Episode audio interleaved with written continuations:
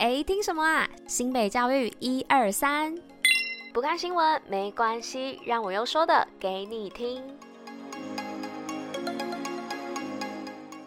嘿大家吃饭了吗？我是珍珍，大家午安。今天是十二月五号，礼拜二，新美教育一二三的第四百一十四集，同时也是第四季的第四十五集喽。这两天天气状况其实都还蛮不好的哦，都是一直绵绵的下雨。那我看了一下气象的部分，其实这一周呢，大概到礼拜四、礼拜五就会稍微有点慢慢回暖，那也比较没有下雨的状况。所以呢，礼拜二跟礼拜三都还是会有降雨的几率哦。那所以提醒大家，出门的时候都要记得带支雨伞哦。那如果跟我一样天气变化大，容易过敏、生病、感冒的人呢，也要记得多多保养自己的身体。那像我在这种天气的时候，我还蛮喜欢喝姜茶的，那也推荐大家可以喝姜茶来暖暖身心哦。好啦，那今天要来报的是我们新北趴趴造的部分，就让我们继续听下去吧，Go Go！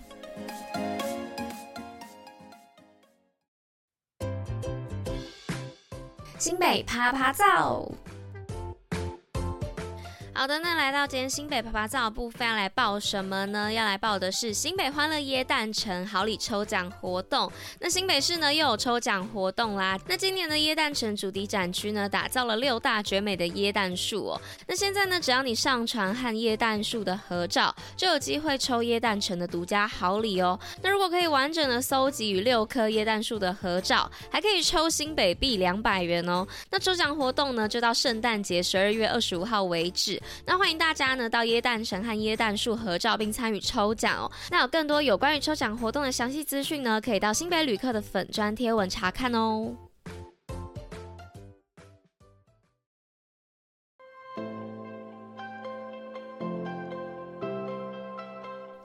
好的，那来到今天新闻的部分呢、哦。那首先第一则新闻要来分享的是新北推登山教育获山野教育五大奖。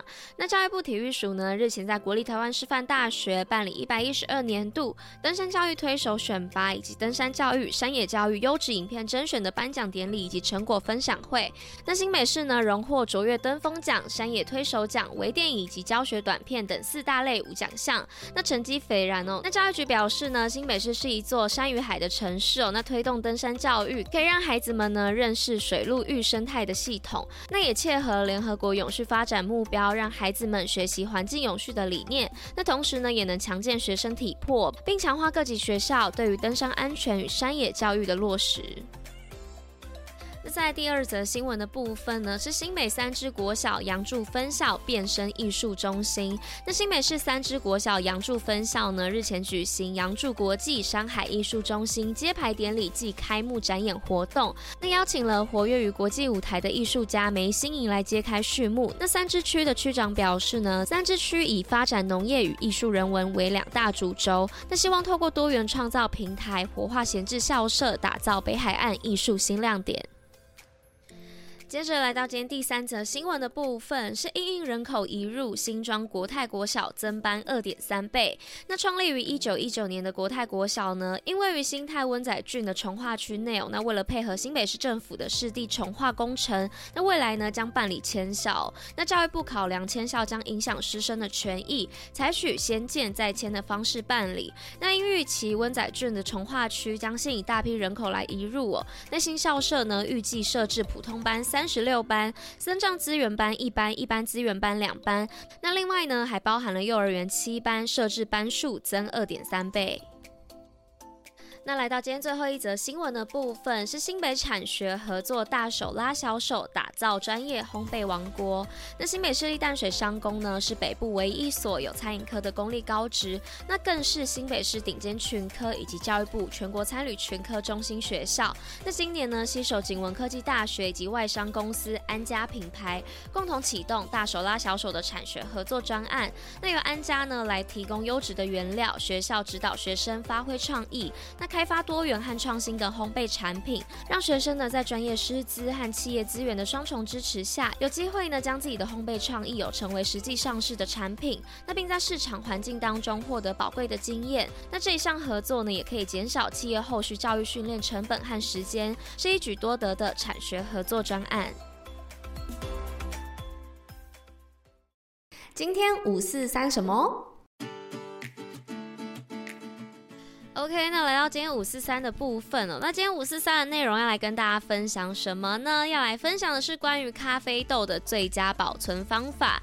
那咖啡呢是日常生活中常见的饮品之一哦。那除了可以在超商啊或是咖啡厅购买现成的咖啡来喝，也可以购买咖啡粉或是咖啡原豆回家自己冲煮。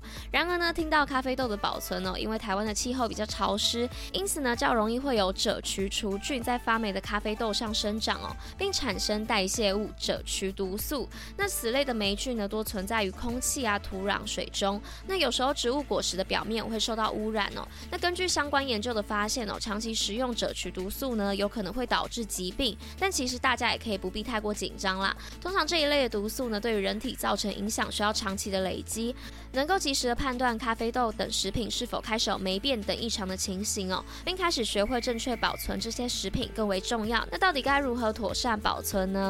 那保存食品的方式呢，不外乎就是控制好温度、湿度、空气和光照等等。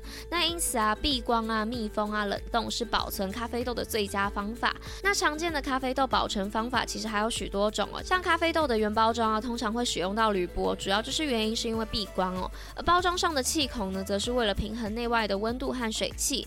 那这一类新鲜咖啡豆啊，最多只能保存三到六个月。那如果想要延长咖啡豆的保存时间呢，那许多人呢会选择。分装到密封罐啊，冷冻保存或是冷藏保存。但冷藏保存是比较不建议的，由于冷藏库呢，相较于来说常叫开关，那食物进出也比较频繁，那保存环境呢也会变得比较复杂。因此，咖啡豆呢会更容易的受到污染。那如果要长期保存咖啡豆啊，以冷冻保存的方式是最为推广的。那饮用咖啡啊，早已经是部分民众习以为常的生活，所以咖啡豆的保存概念啊更为重要，甚至呢可以延伸到所有食品的保存观念，那包含慎选。包材啊，了解原料的特性、环境特性等等，那掌握基本的原则，才能在品尝美食的同时，也吃得安心哦。